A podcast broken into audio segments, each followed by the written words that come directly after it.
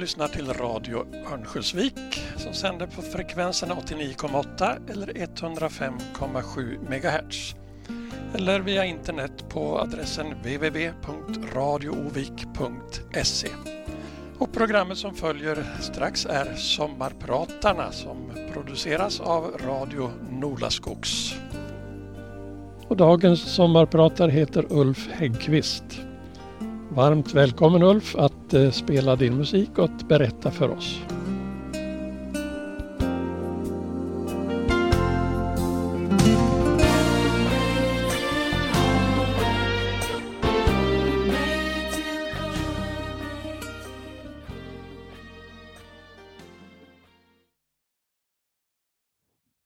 Hej alla Öviksbor! Jag heter Ulf Häggqvist och jag ska sommarprata här idag. Jag har blivit ombedd att göra det tidigare men jag har tackat nej eftersom A. Jag inte tyckte att jag haft något att prata om. B. Jag känner mig själv. Jag gör allt i sista stund och förstod att ansvariga på Radio Örnsköldsvik skulle få gråa hår innan jag satte mig ner framför micken. Vilket naturligtvis också skedde. C. Jag har ingen radioröst, möjligen radioutseende. Nåväl, jag blev övertalad av min gamle vän Robert Rungstad och tycker ni att jag var värd att lyssna på kan ni väl höra av er till mig. Tycker ni tvärtom att jag var kass så kan ni väl ta kontakt med Robert.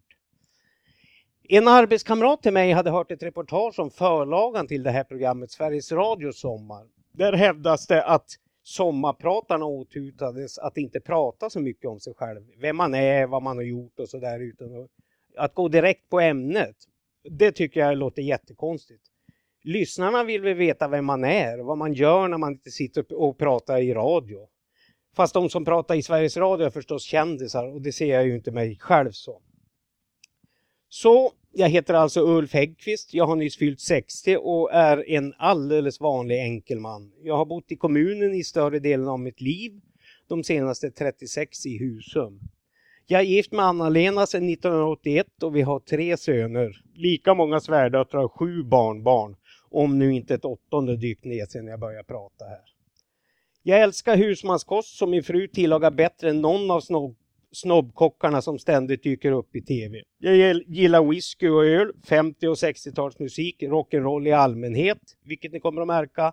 Och jag köper alla kläder på den där butiken i Oscargallerian där jag tror majoriteten gubbar handlar kläder. Vanlig och enkel alltså.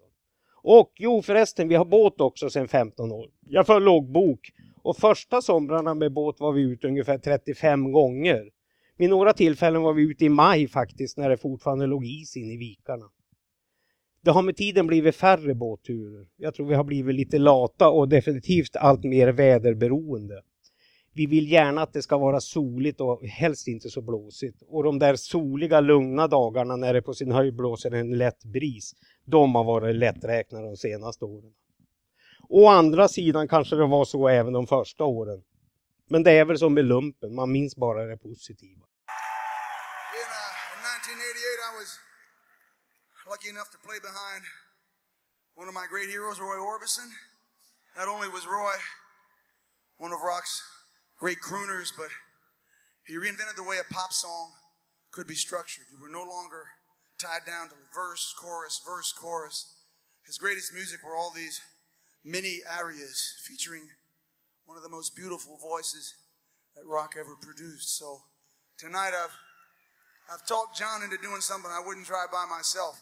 We're going to we're going to take a ballpark swing at Pretty Woman, one of Roy's brightest and most hopeful songs.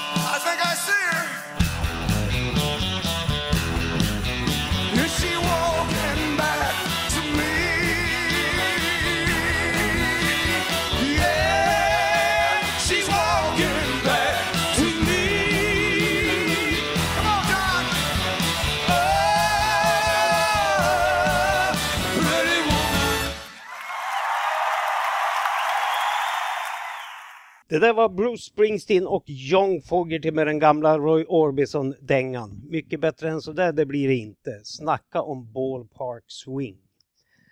Anledningen till att jag blev tillfrågad, tillfrågad att prata här var antar jag att jag under större delen av mitt yrkesliv jobbat på Örnsköldsviks Allehanda. Jag har faktiskt bara haft två jobb. Jag var fem år på Harjus Foto och nu har det blivit 37 på ÖA. Jag blev fast anställd i januari 1978 men då hade jag redan jobbat extra på sporten i, i tio, ja, nästan tio år i alla fall. Mitt första skift gjorde jag en höstkväll 1968 som telefonsvarare. På den tiden och faktiskt långt in på 90-talet hade vi resultatservice när Modo spelade. Vi satt i ett litet rum med snedtak i hörnet på tredje våningen i det, i det gamla öhuset på Storgatan. Rummet finns faktiskt kvar och ser i alla fall ungefär ut som det gjorde på 60-talet. Ibland går jag ut på våran altan, taket i tryckeriet och tittar upp mot det där rummet för att få lite nostalgikänsla. Intresset var enormt på den tiden. Du som är lite äldre och intresserad kommer säkert ihåg hur det var. Vi hade tre gamla bakelittelefoner som ringde exakt hela tiden. Vi svarade alla tre samtidigt. Modo Brynäs 1-0 efter första perioden. Modos målskytt Anders Nordin. Och en kväll räknade vi till över 4 500 samtal faktiskt. Samtidigt satte vi också löpande upp resultatet i depeschfönstret ut mot Storgatan. Där stod det oftast ett gäng gubbar hela matchkvällarna nästan oavsett väder. Där försökte vi gärna göra lite show av det hela genom att ställa oss så nära resultattavlan som möjligt och avvakta lite grann innan vi snabbt klev undan och visade resultatet. Antingen blev det jubel ut på gatan eller också blev vi utbuade.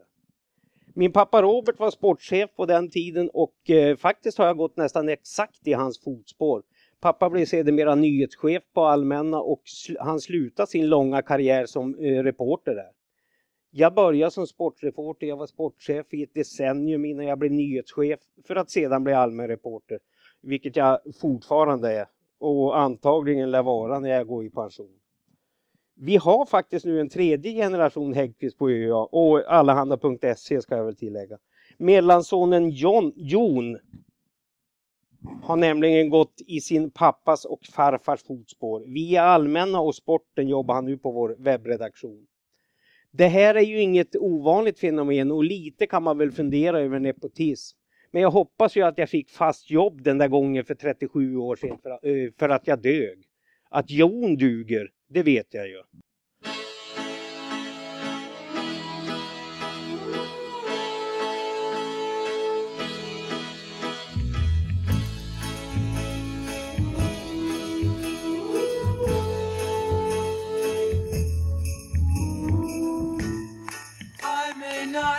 always love you. But long as there are stars above you, you never need to doubt it. I'll make you so sure about it. God only knows what I'd be without you. If you should ever leave me, though life would still go on, believe me, the world could show nothing to me. So what good would living do me? God only knows what I'd be without you.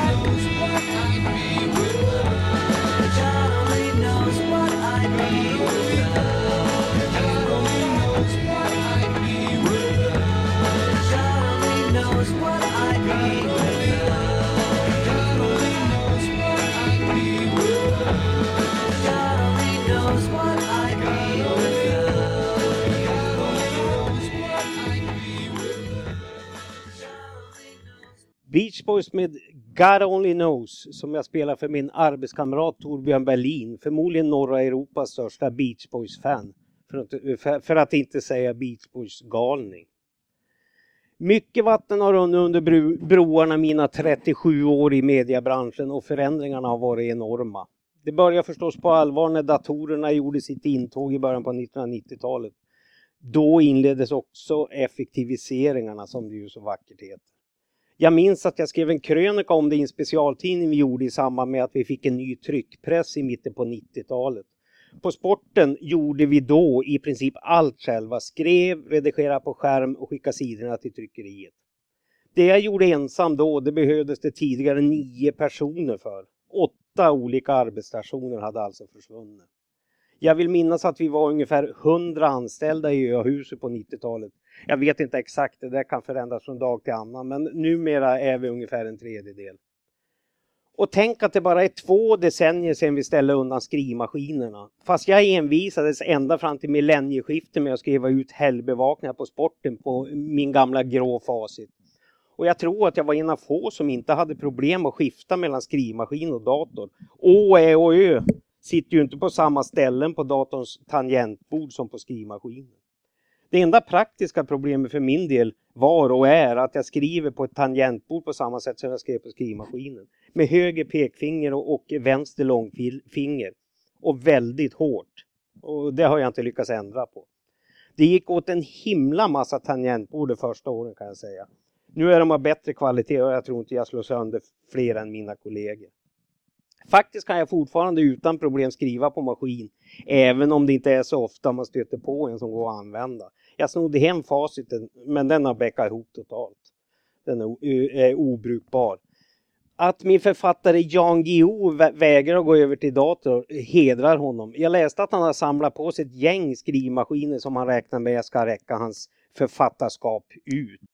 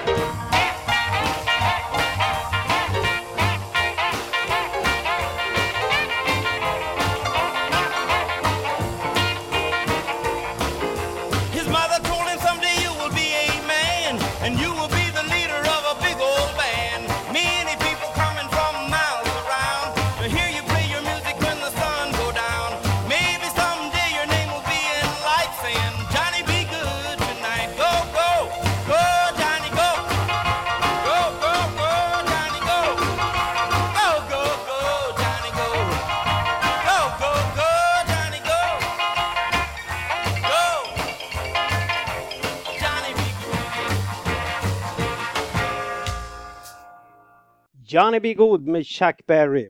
Den där låten släpptes på skivan 1958 men Schucken, som Jerry Williams kallar honom, skrev den faktiskt redan 1955. Det vill säga samma år som jag föddes. Tio år. För er yngre som är födda i internettiden med mail, Twitter, Facebook och allt vad det nu är som bara är ett knapptryck bort kan det nog vara lite svårt att förstå hur det var före internet. Under många år läste vi via telefon in texterna på bandspelare om vi inte var på redaktionen. Utsända på en modomatch eller vad det nu kunde vara. I bästa fall hade vi tid att antingen skriva en text på maskin eller helt enkelt med penna på papper. Hade vi inte tid, och så var det oftast, fick vi extemporera. Och jag gissar att jag är en av få som fortfarande kan göra det. Jag är ute lite på hal is här, men jag tror att ordet kommer av latinets ex tempore och det betyder att tala utan förberedelse. I vårt, mitt fall betyder det att läsa in exempelvis ett matchreferat utan manus. Det kunde låta så här. Stockholm Öasports utsände. Modo besegrade Djurgården med 3-2, parentes 0-0, 2-2, 2-1, slut parentes borta på torsdagskvällen utgång. Eh, stor matchhjälte blev Tommy Schelin som satte segerpucken med mindre minuter kvar. Utgång pratminus. Jag såg att Reino Sundberg lämnade lucka ovanför vänstra axeln och lyckades hitta rätt, sa Schelin eh, efteråt. Och den där ingressen, den läste jag utan manus. Du kan kolla med ljudteknikern Erik om du inte tror mig. Jag kan berätta att jag stått på hur många udda platser som helst och extemporerat in texter. Telefonkiosker, restaurangkök, hotellfoajéer, korvkiosker, you name it.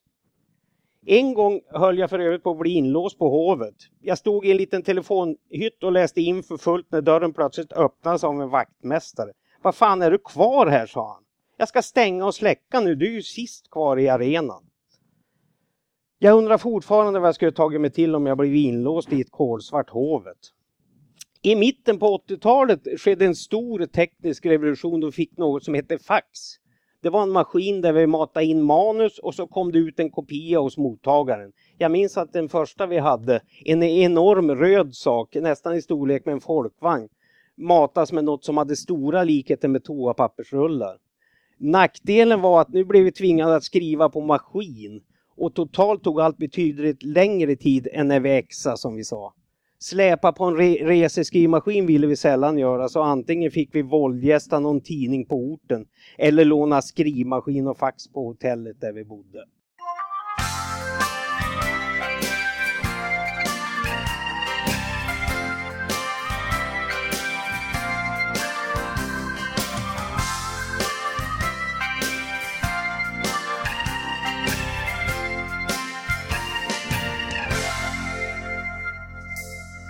Jag har kört den här postbilen varje dag sen 82 Ibland kan det regna men idag är himlen blå. Jag bär på ord och tankar på siffror, löften och svek som en bibliotekarie i livets bibliotek. Jag bär på byggkort till fru Hansson en faktura från någon som blir blåst och en postorder för som är stämplad i Borås. Ett paket till lilla Jenny. Och en tipsvinst till Ledins och så veckans vackra kärleksbrev. Till byns enda blonda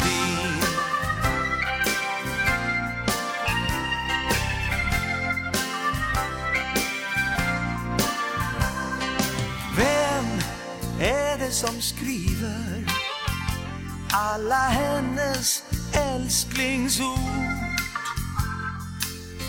Vem textar hennes namn så vackert med en penna röd som blod? Hon sitter alltid i fönstret som om hon väntade på mig. Tänk om hon någonsin bjöd in mig. Men hon säger knappt ens hej. När jag bär vykort till fru Hansson. En faktura från någon som blir blåst. Och en postorder förskottsavi som är stämplat i Borås. Ett paket till lilla Jenny och en tipsvinst till Ledins. Och så veckans vackra kärleksbrev till byns enda blondin. Och jag har ingen som väntar. Det är tyst när jag kommer hem. Jag somnar snabbt och drömmer drömmen ensam i min säng. Jag drömmer att jag vaknar i hennes nakna famn. Jag formulerar nästa brev och skriver ut mitt namn. För jag vet fru Hansson. En faktura från någon som blir blåst. Och en postorder förskottsavi som är stämplat i Borås.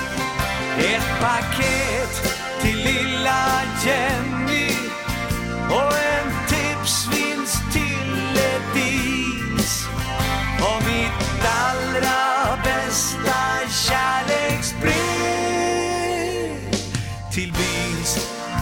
enda blondin.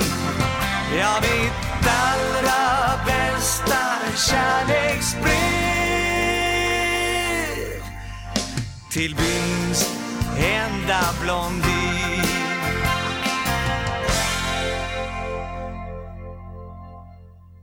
Byns enda blodin, Sven-Ingvars. Eh, de såg jag på Parken 1994. Jag tror att det var året efter de hade gjort dundersuccé på Hultsfredsfestivalen. Eh, där de fick använda Status Quos ljudanläggning. Den var väl på ett par miljoner watt eller någonting. På Parken kommer jag ihåg att eh, Sven-Erik Magnusson eh, inför någon snabbare låt sa nu tar Ingvar Carlsson fram Hultsfredsgitarren. Turnén 1994 kallades Sven-Ingvars På tur, inte On Tour. Mycket fyndigt tycker jag.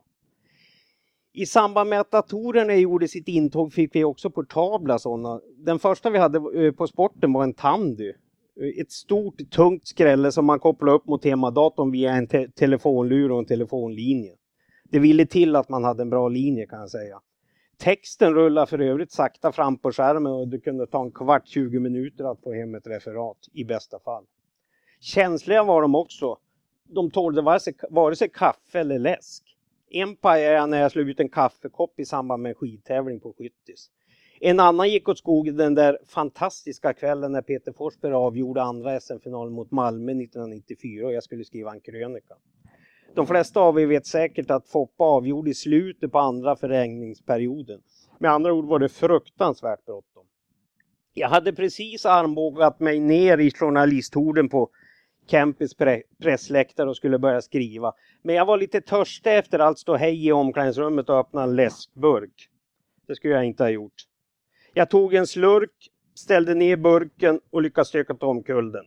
Det mesta av läsken hamnade i tanden som raskt släckte ner. Så vad gör man då? Åka hem till redaktion var ju inte att tänka på. Inof- inofficiellt har jag hört att det var över 8000 på matchen och bilkön var verkligen inte att leka med.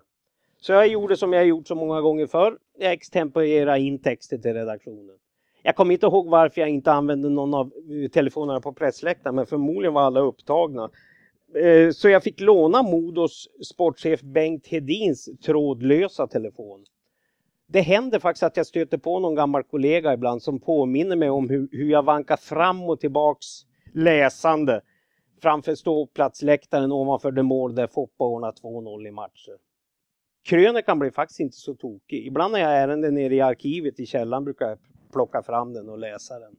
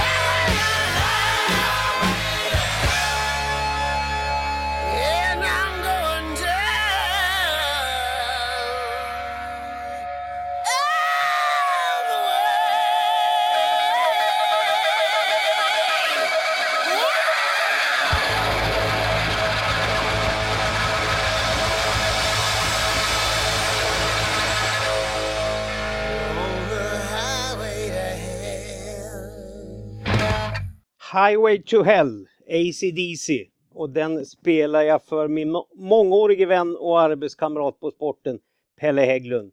En ACDC och eh, hårdrocksfantast av stora mått. Pelle håller just nu på med en lista där han rankar Modos 100 bästa spelare genom tiderna. Ibland kollar han namn och placeringar med mig och vi är naturligtvis aldrig överens. Men det är vansinnigt roligt att bolla namnen. En rätt lista går för, förstås inte att göra. Hur ska man kunna jämföra Lage Edin med Oskar Hedman? Sune Ödling med Karo Krishan? Ante Nordin med Per-Åge Skröder? Hockeyn då och nu är två vitt skilda idrotter. Jo förresten, ettan på Pelles och alla andras listor är naturligtvis given. Eh, men sen är det väl upp till vars och ens tycke och smak. Och ålder kanske.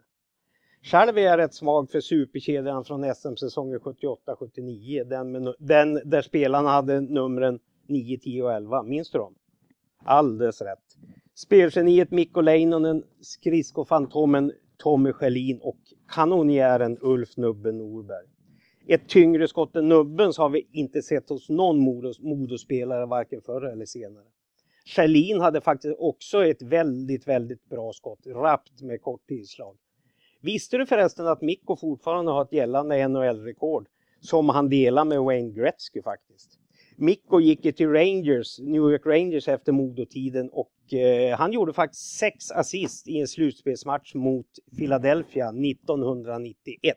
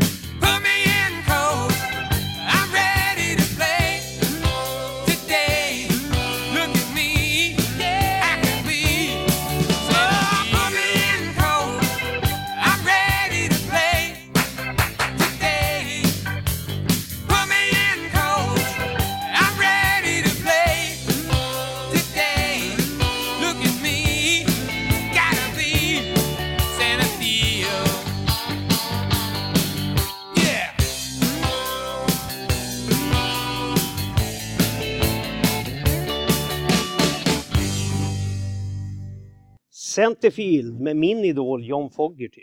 Jag tycker faktiskt att han blev bättre när han blev av med brorsan Tom och de andra i Creedence. En annan gammal vän och arbetskompis, Hasse Taver och jag har sett honom live tre gånger och han har bara blivit bättre för varje gång.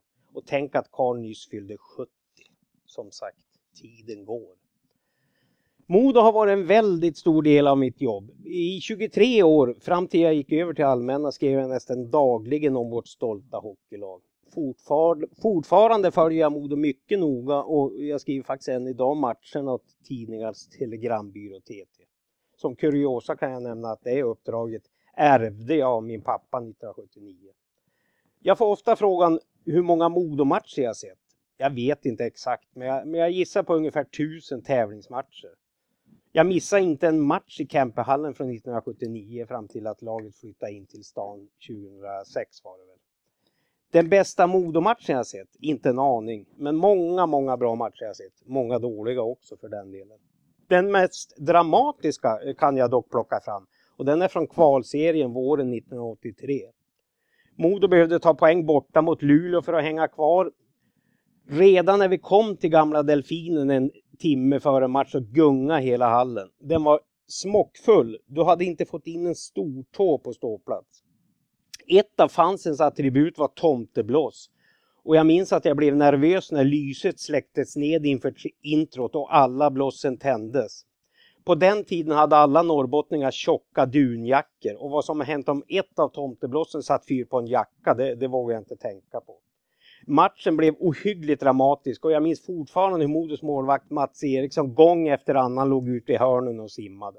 Att han bara släppte in två mål, det var ett rent under. Det blev 2-2 till slut. Nubben Norve gjorde båda målen och pucken satt i samma maska båda gångerna. Kvällstidningarnas löpsedlar dagen efter var givna. Skål nubben! Mia,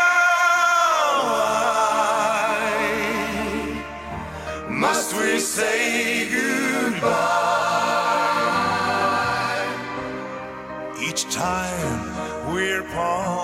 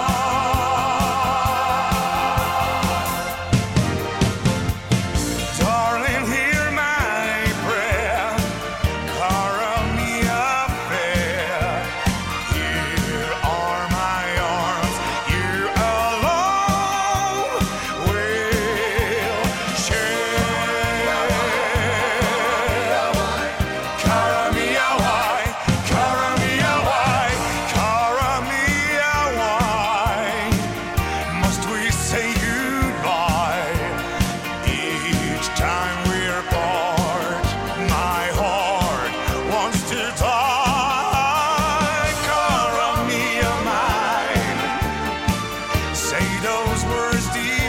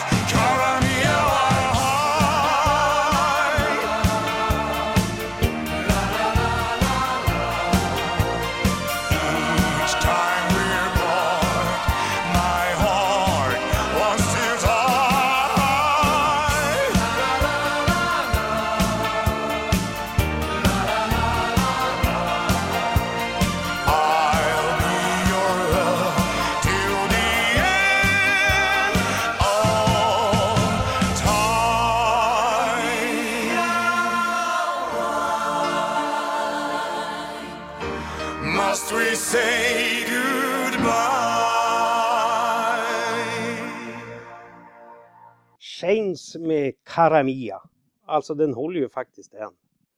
En av de mer dramatiska Modomatcherna jag sett i övrigt var förstås tredje SM-finalen borta mot Brynäs 1999. Och det är här cigarren jag pratar om kommer in. Eh, på den tiden spelade man, eh, som ni kanske kommer ihåg, bäst av fem. Eh, Modo ledde med 2-1 i matcher och både jag och kollega Taver hade känslan att nu ska, du- skulle det gå vägen. Så jag köpte en cigarr som jag tänkte tända när slutsignalen gick. Inte minst för att reta en kollega som heter Bengtsson. Jo då, allt såg ju så bra ut. Modo ledde med 4-1 och hade segern som i en liten ask. Om det nu inte varit för den där Tom Bissett som enligt Per Svartvadet flydde landet efter matchen och sen dess inte syns till. Jag orkar nästan inte säga det här. Men Brynäs krigar sig in i matchen mot ett allt darrigare Modo. Bisset kvitterade till 4-4 och 5-5 och avgjorde sen med 6-5 när det var 28 sekunder kvar. Att Brynäs sen skulle vinna femte matchen i Kempes var förstås givet. Den cigarr jag börjat fingra på med, med Modo i tremålsledning, den fick ligga kvar i bröstfickan. Den ryckte sedan upp i en badtunna på Gårdsjöbruk under en kick-off. Trots att ju Modo tog det där efterlängtade guldet till slut 2007 känns det fortfarande otroligt surt att tänka på den där matchen. Modo var ju bästa laget i, i matchserien och i hela serien. Och tvillingarna Sedin borde ha fått guldet som tack för sitt artisteri. För att inte tala om att tränaren Pelle Bäckman var världsegen.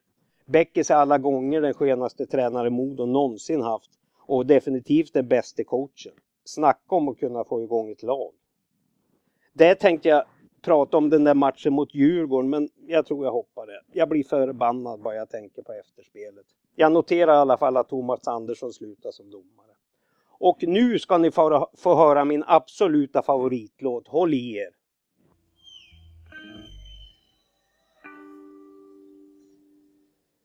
Let's go, I'm going home.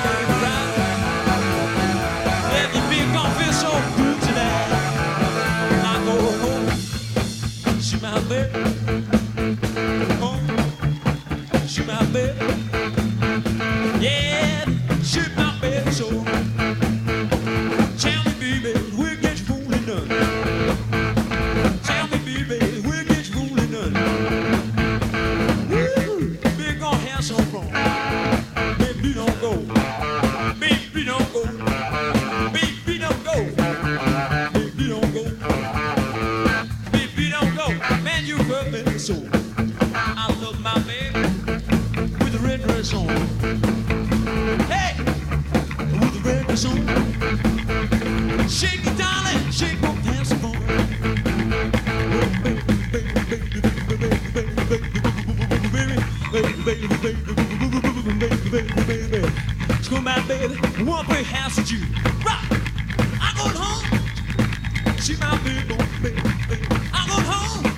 Won't you see my baby? Yeah. I wanna love you, darling. Love you all night long. Yeah.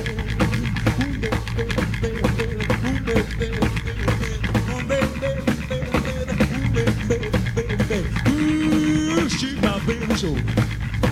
I'm gonna hold baby. I'm gonna hold it.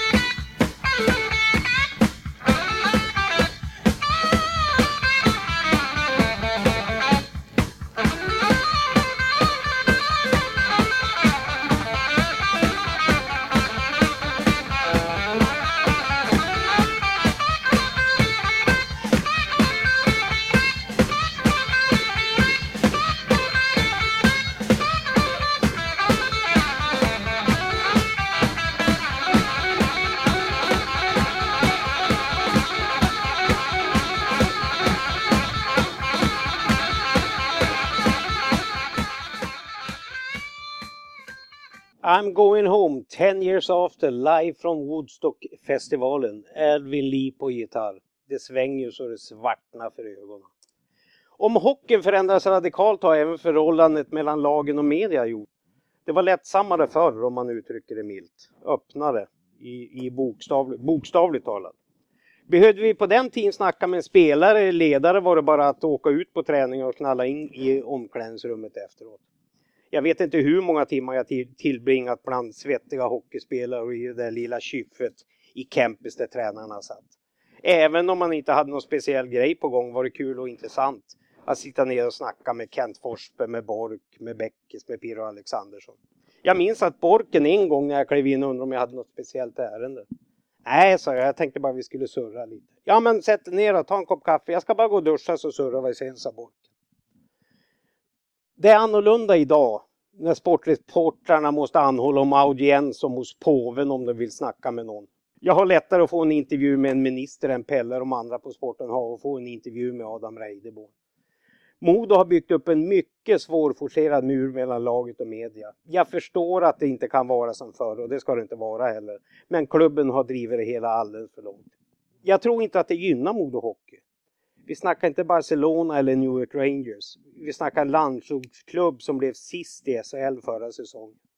Vi snackar en landsortsklubb som inte skulle överleva om inte kommunen pumpar in över 15 miljoner kronor varje år. Modo Hockey behöver all positiv press klubben kan få och det får den inte som den agerar mot media. Allmänheten har dessutom en självklar rätt att få veta vad som händer i klubben eftersom verksamheten i så hög grad betalas av skattepengar. Du och jag är ju med och betalar Byron Richies lön. When you walk through a storm, hold your head up high and don't be afraid of the dark.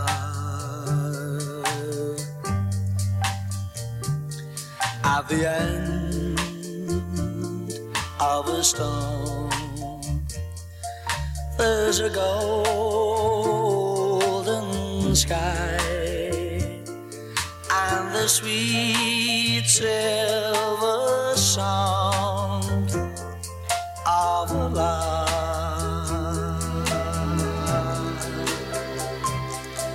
Walk on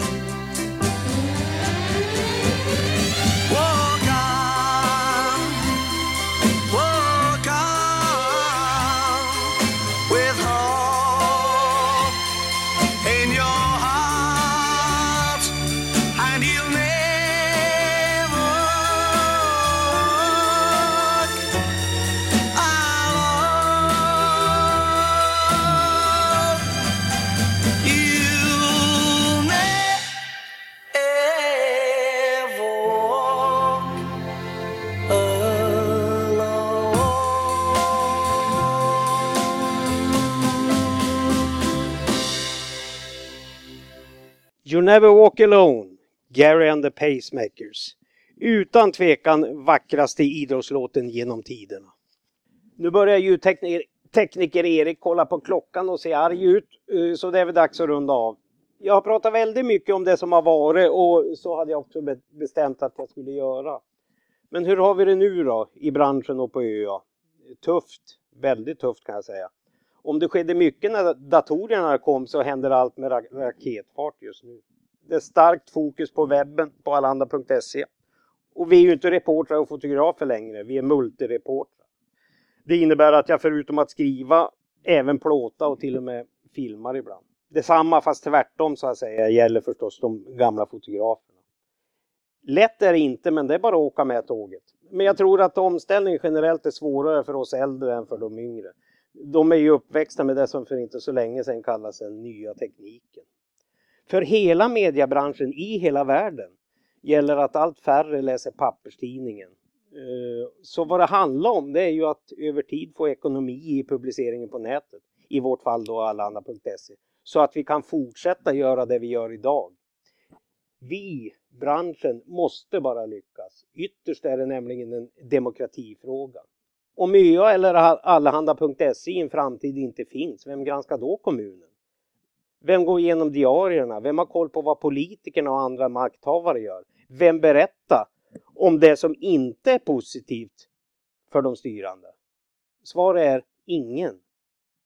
Det är rätt betecknande, tycker jag, att allt fler kommuner anställer före detta journalister som kommunikatörer eller vad de nu kallar det. Som, som ska pumpa ut tillrättalagd information till medborgarna. Varken du eller jag vill leva i ett Örnsköldsvik där kommunen och andra makthavare bestämmer vilken information allmänheten ska få. Eller där media är gratistidningar lierade med kommunerna och makthavarna. Nå, var det bättre förr då? Nej, det var det inte. Men det var roligare.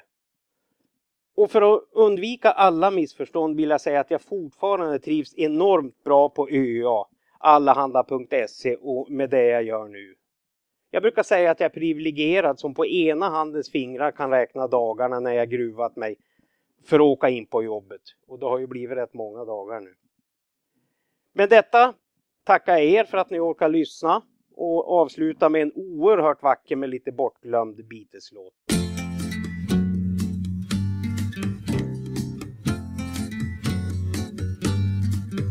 There were bells on a hill, but I never heard them ringing. No, I never heard them at all till there was you. There were birds in the sky, but I never saw them winging. No, I never saw them at all till there was you. Then there was music and wonderful roses. They tell me in sweet, fragrant meadows of dawn and dew. There was love all around, but I never heard it singing. No, I never heard it at all till there was you.